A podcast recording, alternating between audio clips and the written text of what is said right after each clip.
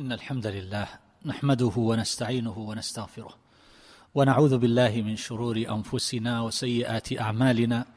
من يهده الله فلا مضل له ومن يضلل فلا هادي له وأشهد أن لا إله إلا الله وحده لا شريك له وأشهد أن محمدا عبده ورسوله صلى الله وسلم وبارك عليه وعلى آله وصحبه أجمعين.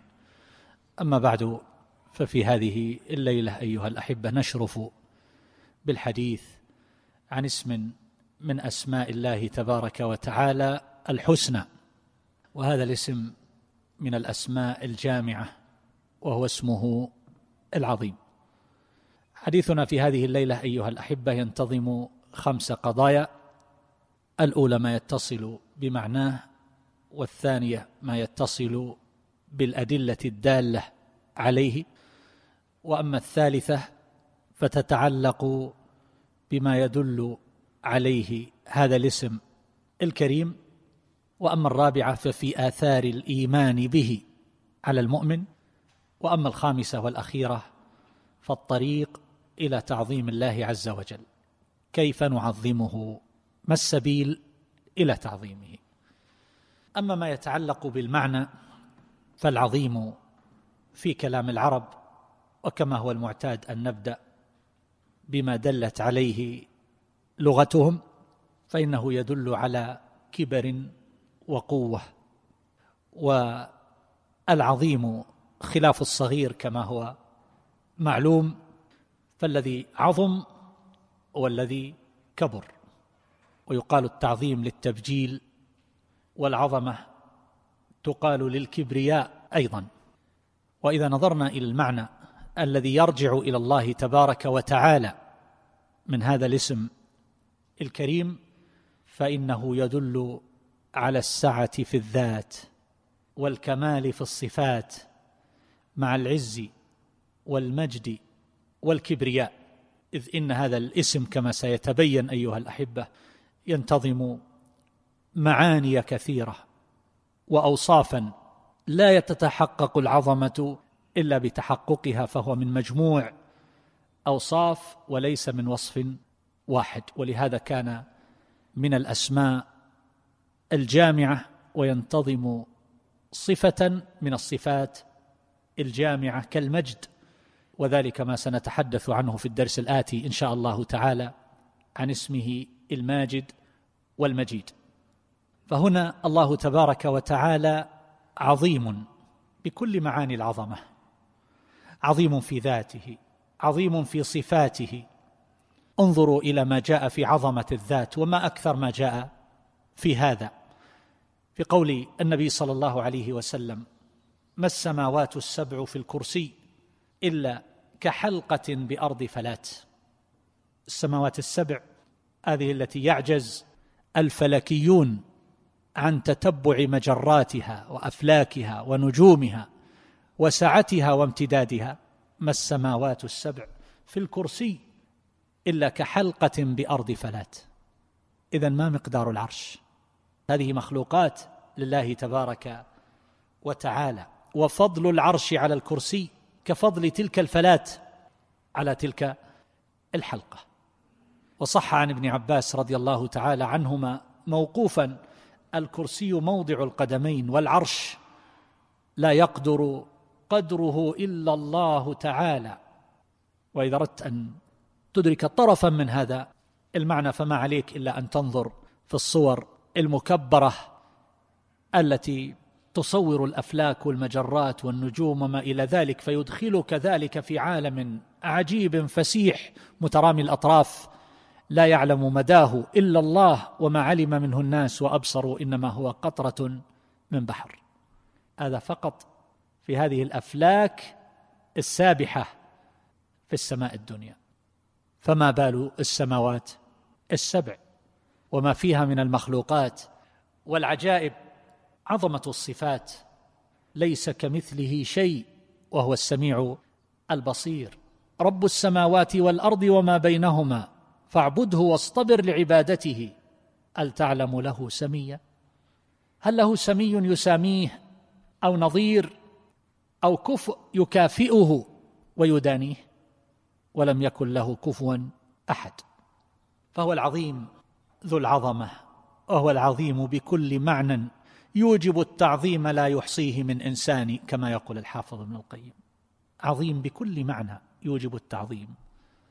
مهما سرح الإنسان ذهنه وطرفه في هذا الكون الفسيح فإنه لا يستطيع ان يدرك حقيقه عظمه المعبود جل جلاله انه عظيم في كل شيء ايها الاحبه عظيم في ذاته عظيم في اسمائه عظيم في صفاته عظيم في رحمته عظيم في قدرته عظيم في حكمته عظيم في جبروته وكبريائه عظيم في هبته وعطاياه وكرمه ورزقه وامداده وافضاله على عباده عظيم في لطفه عظيم في بره وإحسانه عظيم في عزته وعدله وحمده هو العظيم المطلق الذي له العظمة الكاملة. ليس هناك عظيم يدانيه عظيم لا تحيط به الظنون بقبضته التحرك والسكون. تعالى خالق كل شيء مقدره إلى وقت يكون. فالعظيم هو الجامع لصفات العظمة والكبرياء والمجد والبهاء كما يقول الشيخ عبد الرحمن. أبن سعدي رحمه الله. هو الذي تحبه القلوب وتعظمه الأرواح ويعرف العارفون أن عظمة كل شيء وإن جلت في الصفة فإنها مضمحلة ومتلاشية بجانب عظمته تبارك وتعالى. هو العظيم الذي له كل وصف كامل ومعنى يوجب التعظيم. فلا يقدر مخلوق مهما أوتي من الفصاحة والبلاغة أن يعبر عن حقيقة عظمته وما يستحقه. على الوجه الكامل فلا يحصي ثناء عليه إلا هو جل جلاله وتقدست أسماؤه فهو كما أثنى على نفسه وفوق ما يثني عليه خلقه. وهذه المعاني الثابتة لله تبارك وتعالى من التعظيم ترجع إلى معنيين جامعين كما يذكر أهل العلم كالشيخ عبد الرحمن بن سعدي رحمه الله. الأول أنه موصوف بجميع صفات الكمال والجلال والعظمة. فهذه ثابتة له تبارك وتعالى فله من ذلك الكمال. أكمله وأعظمه وأوسعه فله العلم المحيط والقدرة النافذة والكبرياء والعظمة. من عظمته أن السماوات والأرض كما سبق في كف الرحمن أصغر من الخردلة. كما قال ذلك ابن عباس وغيره وما قدر الله حق قدره والأرض جميعا قبضته يوم القيامة والسماوات مطويات بيمينه. إن الله يمسك السماوات والأرض أن تزولا ولئن زالتا إن أمسكهما من أحد من بعده. كل ذلك من عظمته جل جلاله وتقدست أسماؤه. والله يقول كما في الحديث القدسي الكبرياء ردائي والعظمة إزاري فمن نازعني واحدا منهما عذبته. فهذان وصفان ثابتان لله تبارك وتعالى لا يبلغ كنههما. المعنى الثاني مما يتصل بالعظيم أن من معاني عظمته أنه لا يستحق أحد من الخلق أن يعظم كما يعظم الرب المعبود جل جلاله.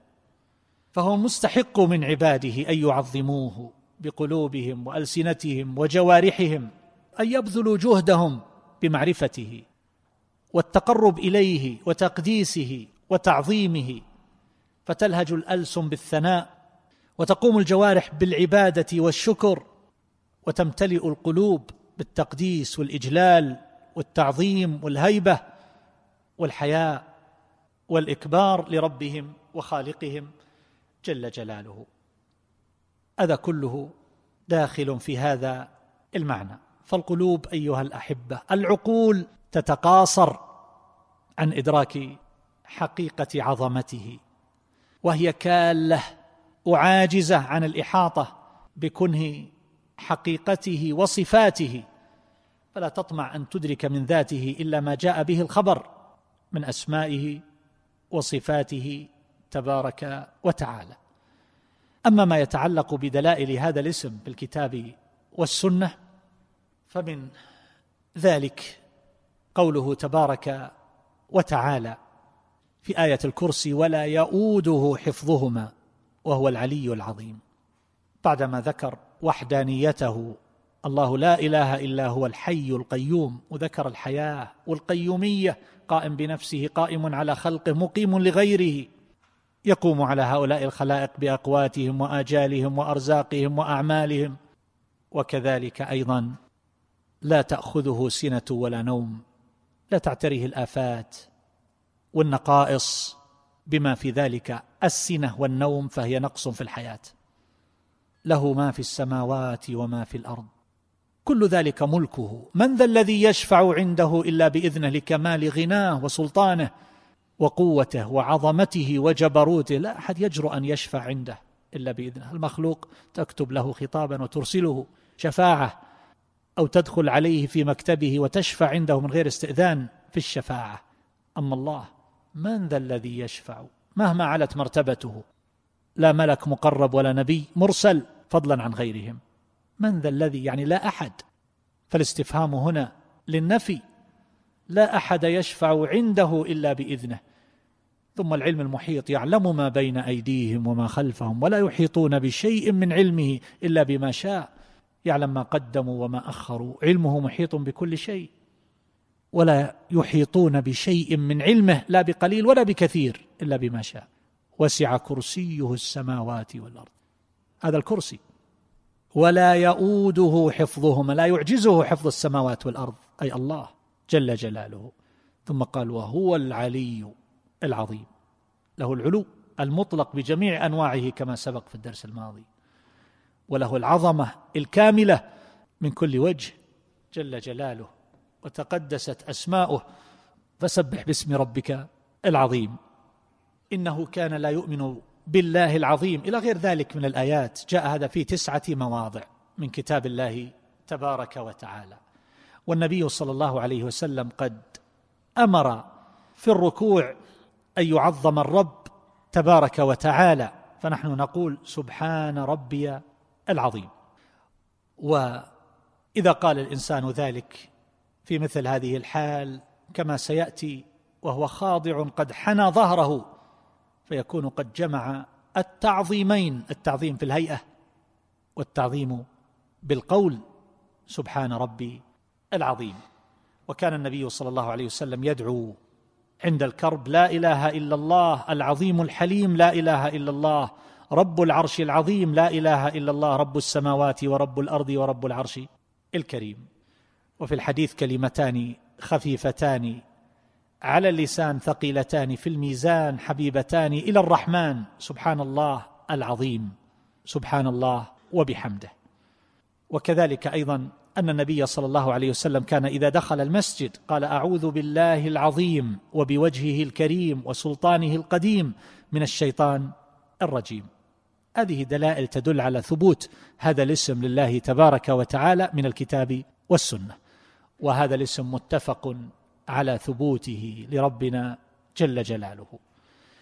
وهذه الآيات أيها الأحبة وهذه الأحاديث نجد أن هذا الاسم جاء مقترنا في بعضها مع بعض الأسماء.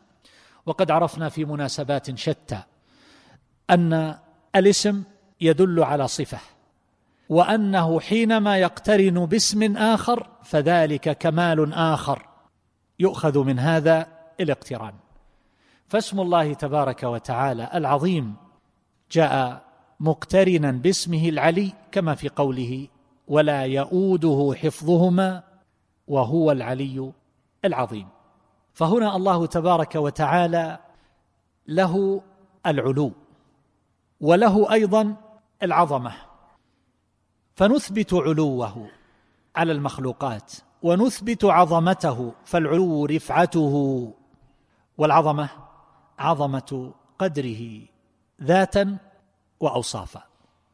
فيكون الله تبارك وتعالى له الرفعة والعلو علو الذات والقدر والقهر والمنزلة والصفات وله العظمة مع هذا العلو. فقد حاز العلو بكل أنواعه وجمع العظمة بكل صورها فهو عظيم في علوه وهو عال في عظمته. ونلاحظ وهو العلي العظيم قدم العلي على العظيم فكأن ذلك من قبيل تقديم السبب على المسبب لأنه تبارك وتعالى عظم لعلوه على كل شيء. على على كل شيء. كل من تتصور ممن له علو منزلة علو مكانة فالله تبارك وتعالى أعلى وكل من نتصور له عظمة فالله تبارك وتعالى أعظم فالله أعلى وأعظم. من كل شيء. يتقاصر دونه كل شيء. يهبط. ينسفل. وسيأتي مزيد إيضاح لهذا المعنى إن شاء الله تعالى. ثم جاء هذا الاسم أيضا العظيم مقترنا بالحليم في دعاء الكرب الذي ذكرته انفا. ففيه لا إله إلا الله العظيم الحليم.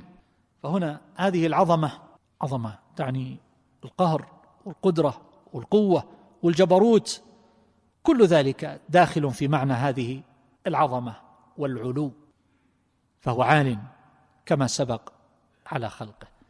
وهذه العظمة المطلقة لم تتنافى مع رحمته وحلمه فهو حليم تبارك وتعالى رحيم بعبادة. فالجمع بين هذين الاسمين الكريمين في موضع واحد يدل على أن عظمته وقدرته وعلوه وقهره وكبرياءه لم يمنع من حلمه على خلقه وأنه يصفح ويتجاوز ويمهل وأن هذا الحلم والإمهال وعدم المعاجلة بالعقوبة ليس عن عجز ولا عن ضعف فهو قادر على أخذهم ومؤاخذتهم ومعاقبتهم فهو عظيم ومع ذلك هو حليم. الحليم قد يكون حلمه لضعفه لعجزه أما الله تبارك وتعالى فهو عظيم وهو حليم وهذا أكمل ما يكون من الأوصاف. اجتماع الحلم مع العظمة. العظمة كثيرا ما تحمل على البطش والأخذ والقهر والكسر لكل من خالفه أو ناوأه أو ضاده أو لم يستجب لأمره وينقاد لحكمه. هذا بالنسبة للمخلوقين. فالعظيم لا يمهل. الناس يخافون سطوته وغوائله. أما الله تبارك وتعالى فهو العظيم الأعظم وهو حليم. لا يعاجل بالعقوبة. فليس ذلك عن عجز وضعف بل عن كمال له تبارك وتعالى.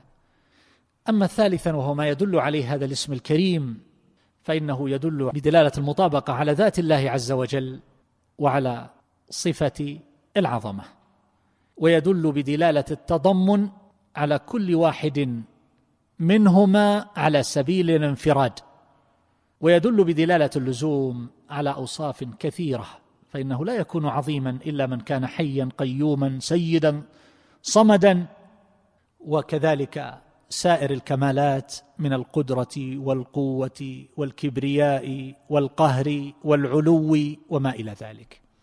كل هذا مما يقتضيه إثبات هذا الوصف وهذا الاسم الكريم. الحافظ ابن القيم رحمه الله ذكر أن هذا الاسم مع المجيد والصمد أن هذا جميعا من الأسماء الجامعة التي تدل على أوصاف مجتمعة كاملة.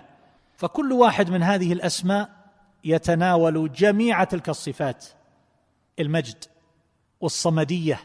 كل ذلك داخل تحت عظمته كما أن الصمد هو العظيم وهو الماجد والماجد هو العظيم وهو الصمد. هذه من الأسماء التي تدل على الأوصاف المتعددة.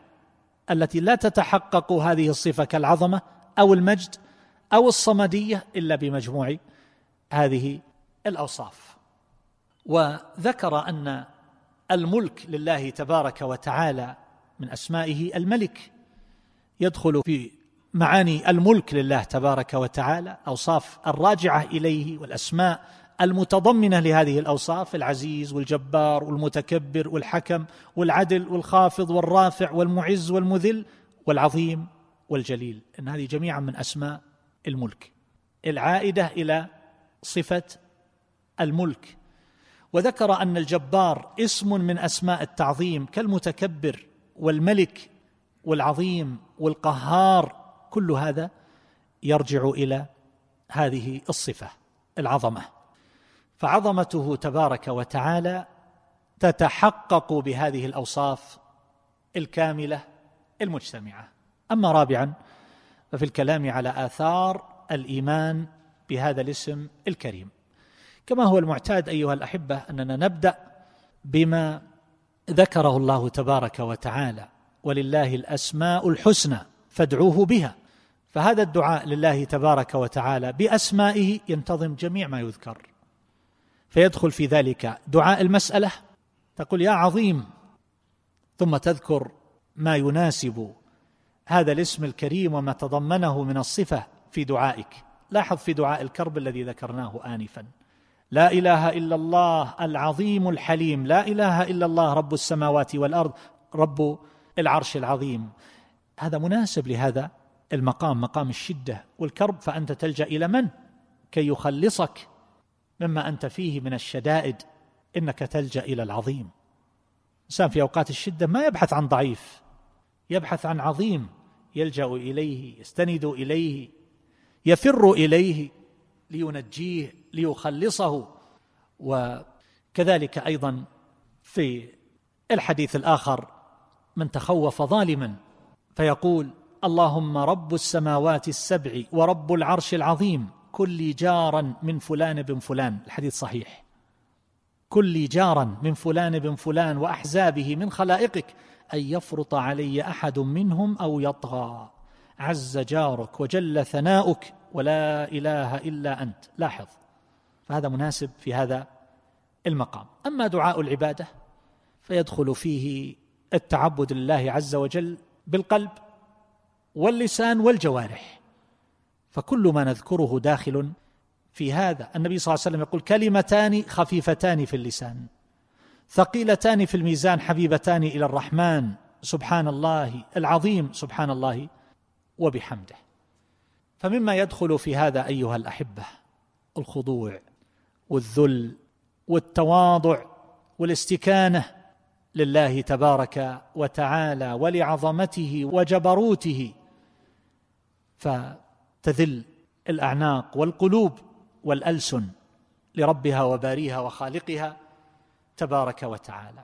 انظر إلى هذه الصلاة التي نصليها وما فيها من معاني الخضوع والخنوع والذل والاستكانة لله جل جلاله. حينما يضع الإنسان أشرف الأشياء وهو وجهه وجبهته يضع ذلك على الأرض هذا منتهى التعظيم.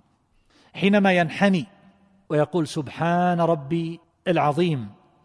هذا الانحناء يدل على التعظيم. وكان الناس في الجاهلية ينحنون لعظمائهم تعظيما وتبجيلا وتقديسا لهم. فيوافق ذلك ما يقوله سبحان ربي ينزه ربه العظيم. فهو يرجع جاثيا له ظهره كما يقول الحافظ ابن القيم. خضوعا لعظمته وتذللا لعزته واستكانة لجبروته مسبحا له بهذا الاسم العظيم. فينزهه حال ذله اعني ذل العبد ذله بالهيئة والصفة وحال ذله أيضا بما يتفوه به وينطق ويتكلم. سبحان ربي العظيم. ينحني ويخضع ويتطامن ويطأطئ رأسه ويطوي ظهره مرددا سبحان ربي العظيم سبحان ربي العظيم. والله فوق عباده يراه ويسمع كلامه.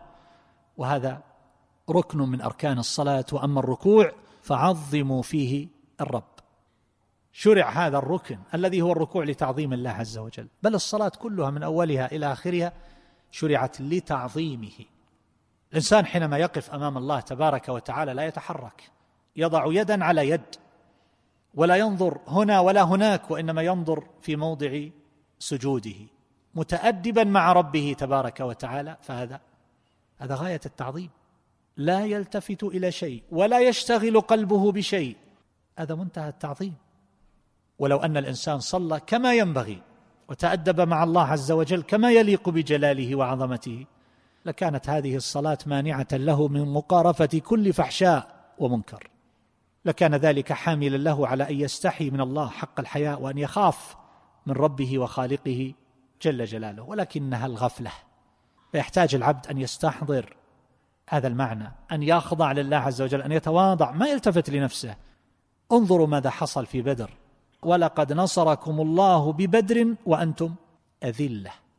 فهو الذي أعزهم وقواهم ونصرهم ومكنهم من أكتاف عدوهم. يقتلون ويأسرون وهم أذلة. ضعفاء قلة ما خرجوا لقتال فالعظيم هو الذي هو الذي يرفع عبده وهو الذي ينصره ونواصي الخلق في يده.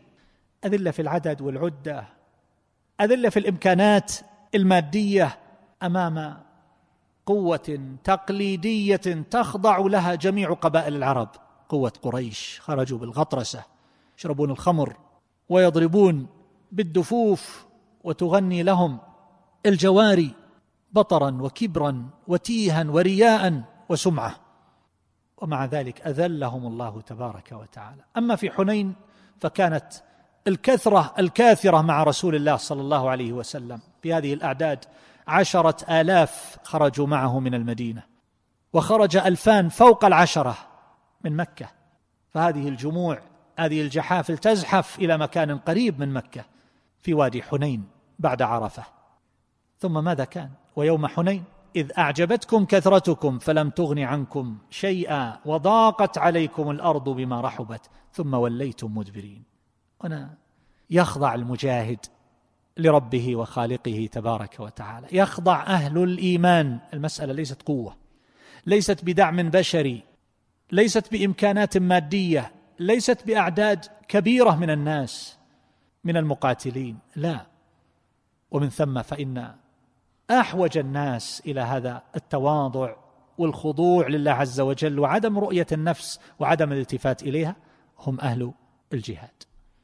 الذين يحملون أرواحهم على أكفهم يبذلونها رخيصة في سبيل الله فلا داعي لأن نلتفت إلى قوتنا وإمكاناتنا وأعدادنا أو إلى انتصاراتنا أو إلى ما عندنا من تاريخ أو إلى غير ذلك مما قد يلتفت إليه الإنسان ويغفل عن الالتفات إلى ربه وخالقه إلى العظيم الأعظم فيخذل.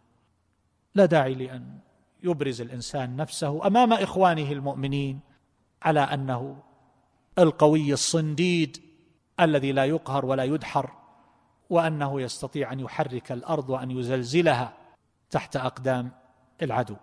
الروح المعنوية مطلوبة لأهل الإيمان للمقاتلين أن تكون عالية لكن من غير غرور من غير عجب من غير اتكال على النفس من غير غفلة عن ربنا وخالقنا جل جلاله الذي النصر بيده تمكين بيده القوة الحقيقية بيده. وهكذا الإمكانات العقلية والقدرات الذهنية والعلمية ولولا أني أخشى أن يطول المقام لذكرت لكم أشياء من أخطاء عجيبة أخطاء أئمة كبار من القراء. الحذاق كيف يخطئ بواحدة من قصار السور لا يحسن يقرأها في مقام من المقامات. ولعله يأتي مناسبة إن شاء الله تعالى. أذكر فيها بعض الجوانب التي يحتاج الإنسان إلى الوقوف معها من أجل أن يربي نفسه على معان في غاية الأهمية فأذكر من التاريخ عبرا. يقف المؤمن أمامها ويستبصر فيعرف قدره الحقيقي. لا حاجة لأن يتطاول الإنسان. مهما أوتيت من العلم تجد الخطيب يقوم ويقول خطبة قوية عصماء ثم يقف ويخطئ في الفاتحة. هذه الإمكانات هذه القدرات هي ضعيفة. إنما نحن بالله عز وجل. فإذا ألهمنا وقوانا وأعاننا وإلا فإننا نخطئ حتى أحيانا في أسمائنا. قد يقول الإنسان اسمه خطأ. وقد يكتب اسمه على طرة الكتاب الذي ألفه بالخطأ. ويقرأ الكتاب ويراجع مرة بعد مرة وخمس مرات وعشر والاسم خطأ على غلاف الكتاب. ولم يتنبه لذلك ليريه الله من آياته. لا يغتر ولا يعجب بذكائه ومهاراته وعلمه وقدراته. علماء كبار أئمة من كبار القراء. بحور في القراءات والنحو واللغة. يجلس أمام الخليفة يخطئ بآية من قصار السور ويضحك عليه الآخر ثم تقام الصلاة ويتقدم لضحك أو ابتسم. فيصلي بهم ويخطئ بآية من قصار السور. بنفس الموقف. أشياء هائلة. فالإنسان ينخلع من قوته من الالتفات إلى نفسه لا يعظم نفسه لا يعطيها أكثر من قدرها وإنما ينظر إلى خالقه. الله عز وجل يقول يا عبادي إنكم لن تبلغوا ضري فتضروني ولن تبلغوا نفعي فتنفعوني. يا عبادي لو أن أولكم وآخركم وإنسكم وجنكم كانوا على أتقى قلب رجل واحد منكم ما زاد ذلك في ملك شيئا. يا عبادي لو أن أولكم وآخركم وإنسكم وجنكم كانوا على أفجر قلب رجل واحد منكم ما نقص ذلك من ملك شيئا. يا عبادي لو أن أولكم وآخركم وإنسكم وجنكم قاموا في صعيد واحد فسألوني فأعطيت كل إنسان مسألته ما نقص ذلك مما عندي إلا كما ينقص المخيط. إذا أدخل البحر. يا عبادي إنما هي أعمالكم. الحديث. اذا أردت أن تعرف هذا يا أخوان. نحن لا نتصور هذه القضية. لماذا؟ لأننا ننظر إلى الأشياء بمنظار مكبر. يعني حينما أكون قريبا منك أنظر إليك على أنك كبير. أسلم عليك وأنت أطول مني. أعظم جثة أنظر إليك على أنك إنسان ضخم. عظيم الهامة الصغير حينما يأتي أمام والده فهو ينظر إلى هذا الوالد على أنه عملاق. حينما ينظر إلى هذا التلميذ الذي في الأولى ابتدائي ينظر إلى الطلاب الذين في السادسة مثلا ينظر إليهم على أنهم عمالقة كبار لا يستطيع أن يمر بجوار فصلهم ومقر دراستهم. لماذا؟ لأنه صغير. هذا الإنسان الذي يملك عشرة آلاف ريال ينظر إلى هذا الذي يملك مئة ألف أن بينه وبينه مفاوز. فإذا ملك مئة ألف نظر إلى ذاك الذي يملك مليون على أن بينه وبينه مفاوز.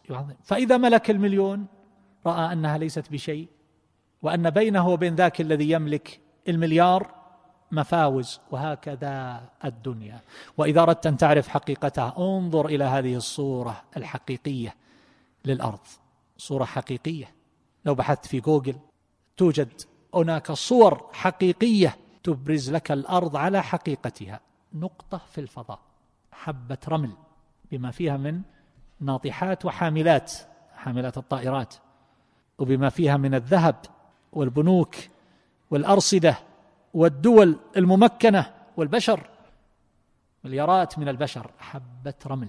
تدرك هنا يا عبادي إنكم لن تبلغوا ضري فتضروني ولن تبلغوا نفعي فتنفعوني. حبه رمل الأرض كلها. ثم إذا قربت رأيتها قاعا صفصفا لا يمكن أن تبصر عليها مباني. غبراء فعلا ليس عليها بناء وهي صورة حقيقية لكن هذه الأبنية لا تظهر. فإذا قربتها أكثر لم ترى شيئا يذكر. فإذا قربت أصبحت تستطيع أن تؤشر في القلم على آلاف الكيلومترات. وهي صورة حقيقية هذه التي يقطعها الإنسان في أيام ومدد طويلة ينقطع معها صبره وتتلاشى قوته وتضعف. بالقلم تشير إليها لتقاربها. انظر فكيف بعظمة الله عز وجل. ثم إذا قربت أكثر وصلت إلى البلد الدولة بكاملها نظرت إليها في أطرافها سنتيمتر. من أولها إلى آخرها سنتيمتر. بينما أنت إذا أردت أن تسافر من شرقها إلى غربها تحتاج لربما إلى يوم ونصف في السيارة أو أكثر. وتحتاج أن تستعد في هالسنتيمتر في هالسنتيمتر وأن تزحف بهذه السيارة. انظر إلى هذه الصور أيها الأحبة التي من أعلى عجبي لا ينقضي كل ما رأيت ذلك صور في الحرم وغير الحرم. ناس أمثال الذر. ذر هؤلاء يتذكر الإنسان معها إنكم لن تبلغوا ضري فتضروني ولن تبلغوا نفعي فتنفعوني. ما قيمة هؤلاء الخلق وما شأنهم وما إمكاناتهم وما خزائنهم وما هي أرصدتهم؟ هذه الذرة التي تمشي ماذا عندها من الإمكانيات والقوة حتى يخاف منها الناس ولا يطمعون بما عندها من الأرصدة والأموال والثروات و وما إلى ذلك. الارتباط بالعظيم الأعظم دعك من المخلوقين ودعك مما عندهم. فهؤلاء أعجز من أن ينفعوا أنفسهم حتى ينفعوك فيكون التعلق بالله عز وجل. هذه القوى هذه الجيوش التي تشرق وتغرب ترهب العالم. حينما ينظر الإنسان إلى مثل هذه الصور التي ذكرت انفا تبقى ما هذه هذه أمثال نقط لا قيمة لها لا تظهر على الخريطة إلا إذا قربت ذلك. فكلما قربت هذه الأشياء تعاظمت وتضخمت. ووالله يا إخوان هناك من قرب حشرة صغيرة قد لا يكاد يراها الإنسان بعينه المجردة. فاصابه ما قرب وما بعد من الهلع لما علم أنها في ثيابه أو في أثاثه. حشرة صغيرة لما كبرت صار على الأجنحة شعيرات ولها خراطيم ولها صورة هائلة قرون وأشياء عجيبة وهي لا تكاد ترى. يعني لربما تمشي بجوارنا الآن في المسجد هذه الدويبة مثل بقة الفراش ونحو ذلك ما يلتفت إليها الإنسان ولا ينظر إليها وقد لا يبصرها لكن كبرها وانظر إليها إلى صورتها. فإذا كان إنسان يخاف من هذه البقة إذا كبرها اذا هو يخاف من أي شيء ويعظم أي شيء يتضخم في عينه. وهذا داء وعلة عليلة ينبغي للإنسان أن يتفطن منها لئلا يتعاظم مخلوق في قلبه فيخافه كخوف الله أو أن يعظمه أعظم من تعظيمه لله تبارك وتعالى. انظر إلى ما عندنا من إمكانات ما عندنا من أموال ما عندنا من سيارات ما عندنا من دور إلى آخره. المسألة نسبية. الله تبارك وتعالى له العظمة الحقيقية. الإنسان حينما يبني دارا وينفق عليها كل ما جمع وتركبه الديون في أربعمائة متر يبني له فلة. أو يشتري شقة. فإذا دخل هذه الشقة يأنس بها ويطرب أنه تمكن وظفر بهذا التملك الذي لطالما كان حالما به هو وأولاده. لكنه حينما ينتقل منها إلى قصر واسع الأرجاء يحتقر تلك الفلة أو يحتقر تلك الشقة. فرأى قصرا لربما قد بني على آلاف الأمتار المربعه فيحتقر ذلك البناء. أحدهم قال لي مرة يقول إذا أقبلت على منزلي وبنى دارا حديثة يقول يخيل إليك أنها غرفة. هي خمسمائة متر. يقول يخيل إلي كأنها غرفة. إنسان قد يبني استراحة ويسر بها ويرى أنه قد حقق إنجازا كبيرا لكن حينما ينتقل إلى استراحة أخرى لربما بالكيلومترات فيها ما تطرب له النفوس وتستحسنه الأنظار. يرى أن تلك الاستراحة التي بناها في 600 متر أنها تصلح لبيت دجاج. هكذا تتضاءل في عينه. هكذا الدنيا أيها الأحبة. فالمسألة نسبية. إذا جلس الإنسان لربما يتصور أمام أناس لا يملكون شيئا ودخله لربما في الشهر سبعة ألاف أو ثمانية آلاف أو نحو ذلك يرى أنه ممكن. لا خوف عليه. فإذا جلس مع إنسان آخر دخله في اليوم مئة ألف فإنه يرى أن نفسه لا شيء بالنسبة إليه. ولهذا يحسن بالإنسان أن, أن ينظر دائما إلى من دونه لا ينظر إلى من فوقه وإلا سيبقى في حسرة دائما. فالمسألة نسبية. هذه قضايا وأمور نسبية. المركبة السيارة يشتري الإنسان سيارة جديدة ويحافظ عليها ويمشي ولا يصل إلى مداه أو المكان الذي قصده إلا بعد مدة طويلة لكثرة ترفقه بها. هذه السيارة التي اشتراها لربما ركب سيارة فارهة بمئات الآلاف أو بالملايين أحيانا فتصبح سيارة هذه في نظره. لا تستحق أن تقف فقط بجوار هذه السيارة. لو حصلت له تلك السيارة وأعطاه الله عز وجل من المال والغنى لربما نزه السائق أن يعطيها إياه. يرى أنها لا شيء لكن قبل ذلك هي منتهى الأحلام. يركب ويحمل زوجته ويريها هذه السيارة ويدور بها. انظري ما تقولين فيها. يريد أن يسمع. يريد أن يشبع نفسه بكلام يطرب له لأنه قد ظفر بشيء كان يتمناه. هكذا الدنيا أيها الأحبة. كل شيء. هذا المبنى لربما ترون أنه كبير. هذا المسجد. لكن لو ذهبت إلى مسجد مترامي الأطراف لا يمثل هذا المسجد إلا غرفة واحدة منه. فقلت كيف كنا نصلي في هذا المسجد ونجتمع ونسمع الدرس ويسعنا هذا المسجد؟ لذلك إنسان إذا ذهب إلى بيته القديم أحيانا في الحي القديم حدثني بعض الإخوان يقول نستغرب كيف كنا ندخل مع هذا الباب؟ ثلاث غرف كيف كنا نعيش فيها؟ والأولاد والبنات ينامون في غرفة واحدة أحيانا والضيوف يأتون في الغرفة التي يجلسون فيها فيحملون فرشهم من أجل أن يجلس الضيف. قل كيف كنا ندخل مع هذا الباب الصغير؟ هي النفس تتضخم أحيانا وتتضاءل أحيانا. ولذلك انظر في الحج من الذي يحصل مترين في متر يضع فيها فراشه فيجلس عليه في مكان نظيف؟ من اللي يحصل مكان مثل هذا في حملة؟ لو قيل له تفضل أنت جاي هكذا بدون حملة عندنا لك مكان يسع فقط فراش لك. مترين في متر. لكان هذا غاية الأماني. إذا وجد مكان يضع فيه خيمة في الحج خيمة بمقدار ثلاثة في ثلاثة فإذا حصل فناء لها بمقدار متر واحد حوش فهذا تعتبر آه، قصر. يتحدث عنه ستة أشهر بعد الحج. أليس كذلك؟ هي النفس. ما الذي يجعل الإنسان في الحج يكتفي بهذا؟ المكان الصغير وإذا رجع إلى بلده لا يملأ عينه شيء. هي هذه النفس يحتاج الإنسان إلى فقه في النظر في هذه الأمور. من تعظيم الله تبارك وتعالى أن ننفي عنه الشركاء والأنداد وهذا من أعظم ما يجب على العبد في تعظيمه لربه وخالقه تبارك وتعالى. ولم يكن له كفوا أحد. ما لكم لا ترجون لله وقارا. فنفي الشريك هذا من تعظيمه بل من أبلغ تعظيمه.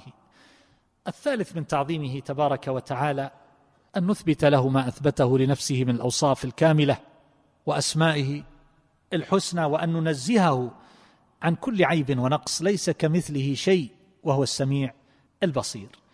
من تعظيمه أن نعظم أمره ونهيه وأن نعظم نصوص كتابه وسنة نبيه صلى الله عليه وسلم أن نستسلم لذلك تماما ولا نتقدم بين يديه باقتراح أو رأي أو اعتراض وإنما هو الإذعان والأدب والتسليم الكامل.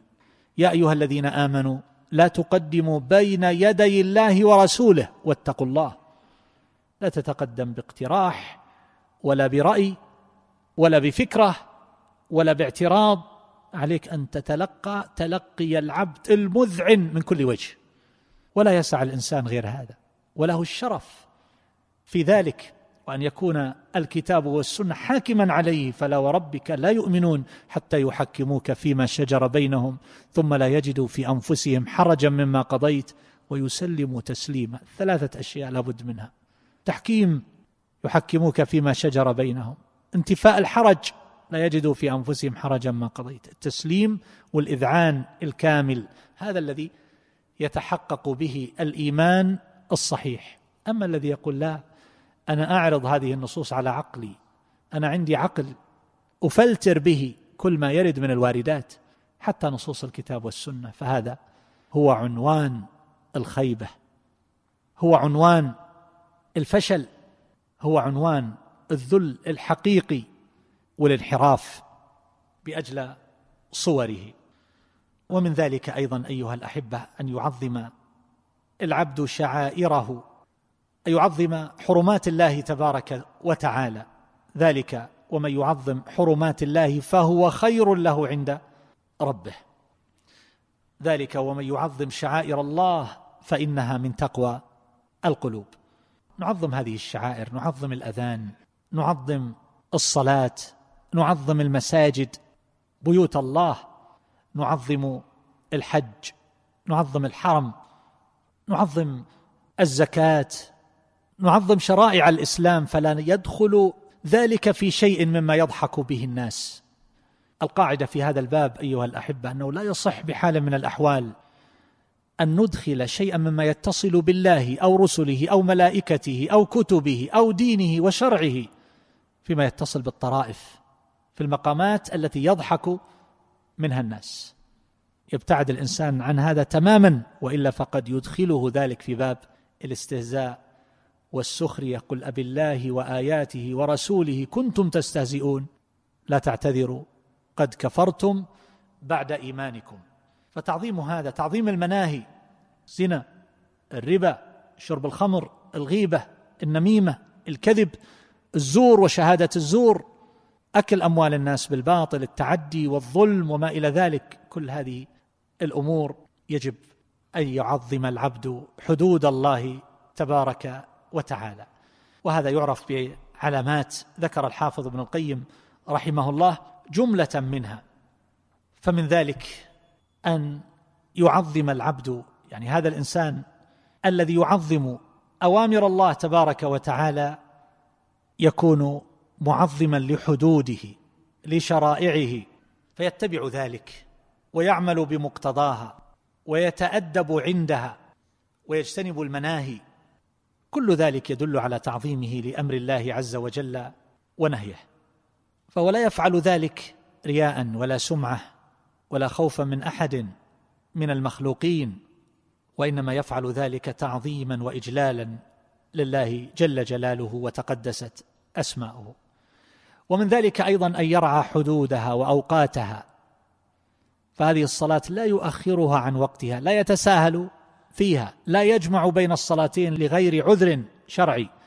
وانظر إلى أحوالنا في ما يحصل من الترخص والتساهل في المطر على سبيل المثال. تجد الكثيرين يتمنون لو أن الإمام جمع بين الصلاتين ولو لم يكن لذلك موجب. هل هذا من تعظيم حدود الله عز وجل من تعظيم هذه الصلاة؟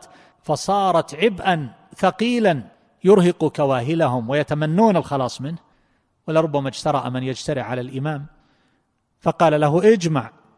وحملوه على ذلك. وقد حدثني بعض الأئمة أنه ألزم بذلك من قبل الجماعة فاضطر إلى الجمع فيقول ماذا أصنع؟ وليس هناك ما يوجب الجمع. يعني أحيانا ما نزل المطر لكن يتوقعون نزول المطر. وأحيانا رذاذ خفيف إلى غير ذلك. ولهذا المسافر يقال في حقه يقال له استودع الله دينك وأمانتك. وخواتيم عملك الدين والأمانة وخواتيم العمل لأن هذا المسافر قد يترخص ويتوسع ويحصل له نوع انبساط وتفويت لحدود الله تبارك وتعالى ويواقع المحرمات والمنكرات ويتساهل لأنه يصير إلى بلد لا يعرفه الناس فيها. فنفسه تهفو تتطلع للمنكر أحيانا إلا من عصم الله تبارك وتعالى. أقول من هذا التعظيم لحدود الله تبارك وتعالى لأوامره في صلاته مثلا رعاية الأوقات والقيام بها على الوجه المطلوب على الوجه الأكمل على الوجه الصحيح حضور القلب وما إلى ذلك. تصور لو أن أحد من الناس كما يذكر الحافظ ابن القيم رحمه الله خرج بصفقة خرج بمال معه مئة ألف يريد أن يساهم بمساهمة الأرباح تصل إلى سبعة وعشرين ضعفا. الناس يتهافتون على أرباح مظنونة لربما تصل إلى سبعة بالمئة وعشرة بالمئة أو نحو ذلك. وحينما يأتي من يخدعهم ويقول أعطيكم إلى أكثر من هذا بمئة بالمئة أو أكثر فيأخذ أموالهم ثم يضيعها. يتهافت كثير من الناس على هؤلاء. هذه الصلاة مع الجماعة بسبعة وعشرين ضعفا. فإذا جاء الإنسان خرج من بيته إلى المسجد وجد الناس قد صلوا. ما الذي يقع في قلبه؟ تصور لو أنه ذهب إلى هذا المكان الذي يريد أن يساهم بهذه المساهمة التي تعطيه ربحا مضمونا بسبعة وعشرين ضعفا. فوجد الباب قد أغلق وقالوا انتهت المساهمة. فإنه يندم على ذلك غاية الندم. لكن حينما تفوته الصلاة وهو بارد القلب كأن شيئا لم يكن هذا يدل على قلة تعظيم الرب تبارك وتعالى في قلبه. لم يحصل له تغير ولا تكدر. هو غير مرتاع كما يقول ابن القيم. فهذا لقلة تعظيم الله عز وجل في قلبه. فاتته الصلاة. فاتته الجماعة فكيف لو خرج الوقت؟ فإذا ضعف التعظيم في القلب تجد هذا الإنسان يأكل ويشرب ويضحك بملء فيه وكأن شيئا لم يكن. عادي. ليس هناك ما يقلقه ويزعجه. تعظيم المناهي حينما يكون الإنسان طالبا للمنكر طالبا للحرام هذا لا يمكن أن يكون معظما لله عز وجل. هذا الإنسان الذي يبحث في جهازه في جواله في جهاز المحمول أو غير ذلك يبحث عن الصور المحرمة فيقتات على ذلك صباح مساء. هل هذا معظم لله عز وجل؟ لا يكاد يمر يوم من أن يرد من ورود سؤال. هذا يسأل عن ذنوب في الخلوات يقول أعياني الأمر لم أستطع أن أتخلص منها والثاني يذكر فتنته بالصور المحرمة وما إلى ذلك كيف يتخلص؟ وفي هذا اليوم أحدهم يسأل يقول هل أتخلص من الجهاز وأستريح؟ أقول مثل هذه السؤالات التي ترد في كل يوم أين تعظيم الله في نفوسنا؟ هذا الإنسان الذي يطلبها يعني الإنسان لو وصلت إليه من غير طلب جاء إلى مكان توجد فيه هذه الأشياء لخرج. وفارقها غاية المفارقة ونأى عنها بنفسه لكن حينما يطلبها هو ويتتبعها فذلك يدل على اضمحلال تعظيم الخالق في نفسه. إذا كان الإنسان يحسب للناس ألف حساب ولا يفعل ذلك بحضرتهم فكيف يفعل ذلك؟ والله يراه والملك يراه ويكتب عمله. فلماذا صارت المخلوق أعظم في نفس هذا الإنسان من الخالق جل جلاله.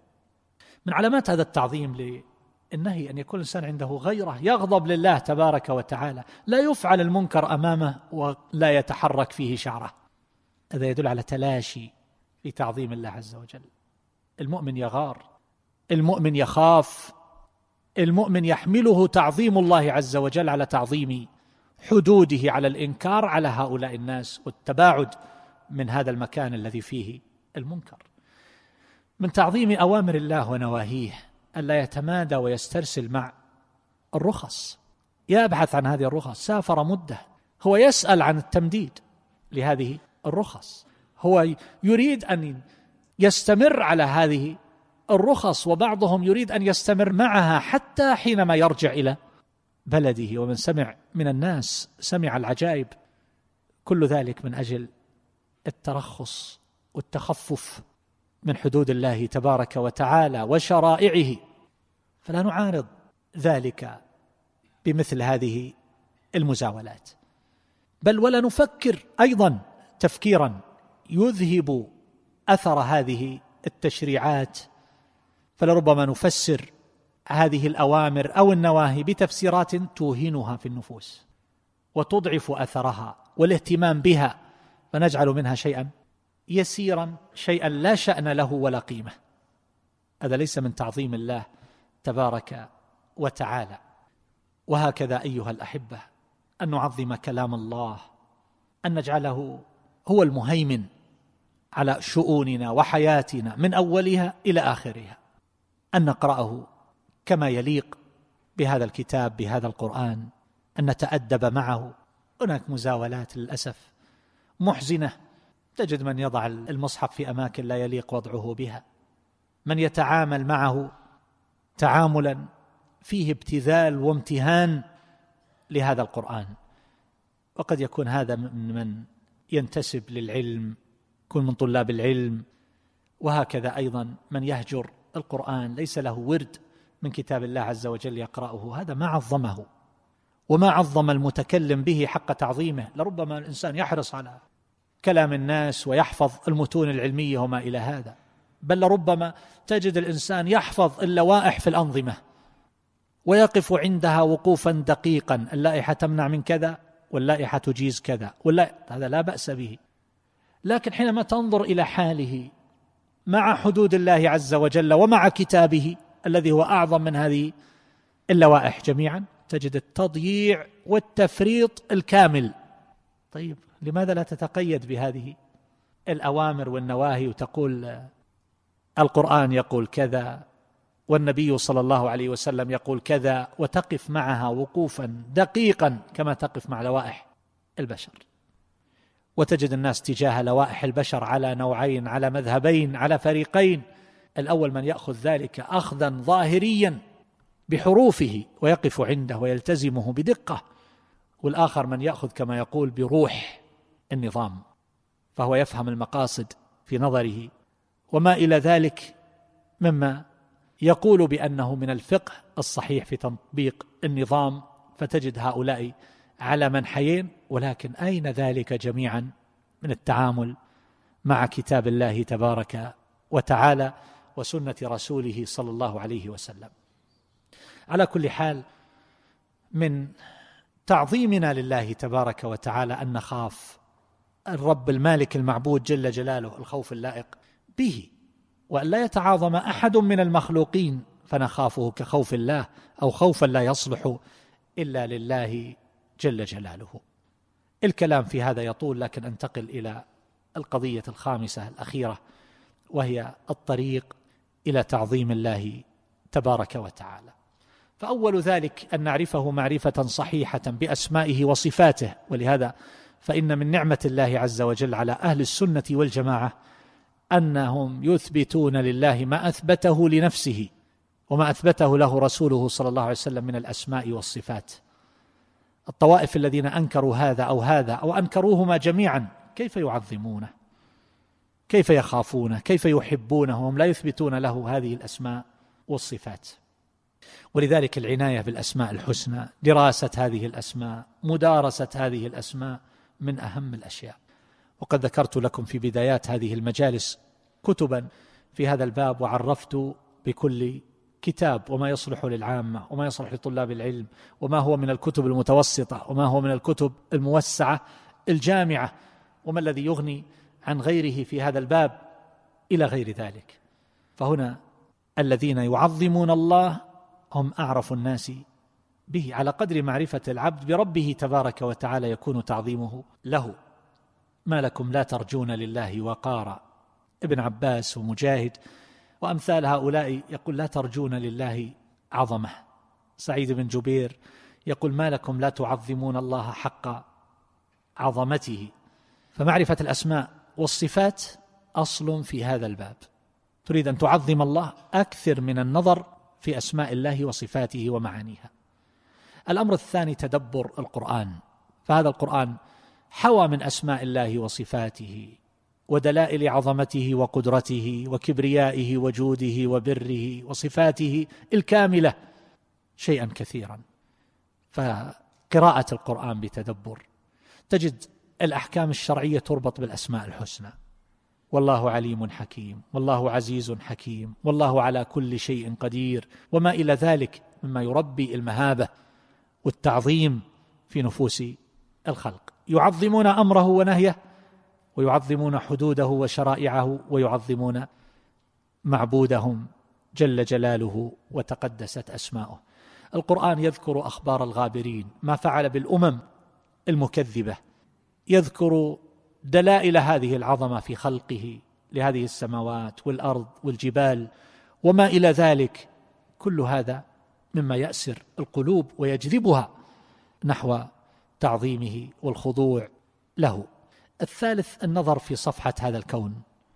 النظر في هذه الآيات المشاهدة. النظر في عظمة هذا الخلق. دقة الصنع في الآفاق وفي الأنفس وقد ذكرنا أشياء من هذا في الكلام على جملة من الأسماء كالخالق والبارئ والمصور والعليم والحكيم وما إلى ذلك. فكل هذه أيها الأحبة النظر فيها التأمل التفكر وقد ذكرت في بعض المناسبات أن هذه الشبكة مثلا هي فيها خير كثير وفيها شر كثير. من هذا الخير أنها تقرب لك أشياء ما كان الإنسان يصل إليها في السابق بسهولة.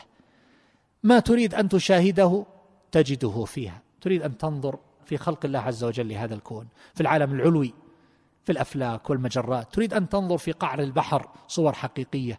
تريد أن تنظر في الكائنات الحية الدقيقة. تريد أن تنظر في النباتات بأنواعها في العالم. تريد أن تنظر في عالم الطيور في عالم الوحوش والسباع. كل ما تريد الليل النهار حركة هذه الأفلاك كل ذلك ميسور متاح وأمر رابع وهو السير في الأرض. ينظر الإنسان في مصارع الغابرين الأمم الممكنة الأمم التي كانت. هذا من يحتاج إليه. وأما من امتلأ قلبه تعظيما لله وأيقن فليس يصح في الأذهان شيء إذا احتاج النهار إلى دليل. ولذلك جميع النصوص التي أرشدت إلى السير في الأرض إنما خطب بها من كان عنده نوع تردد.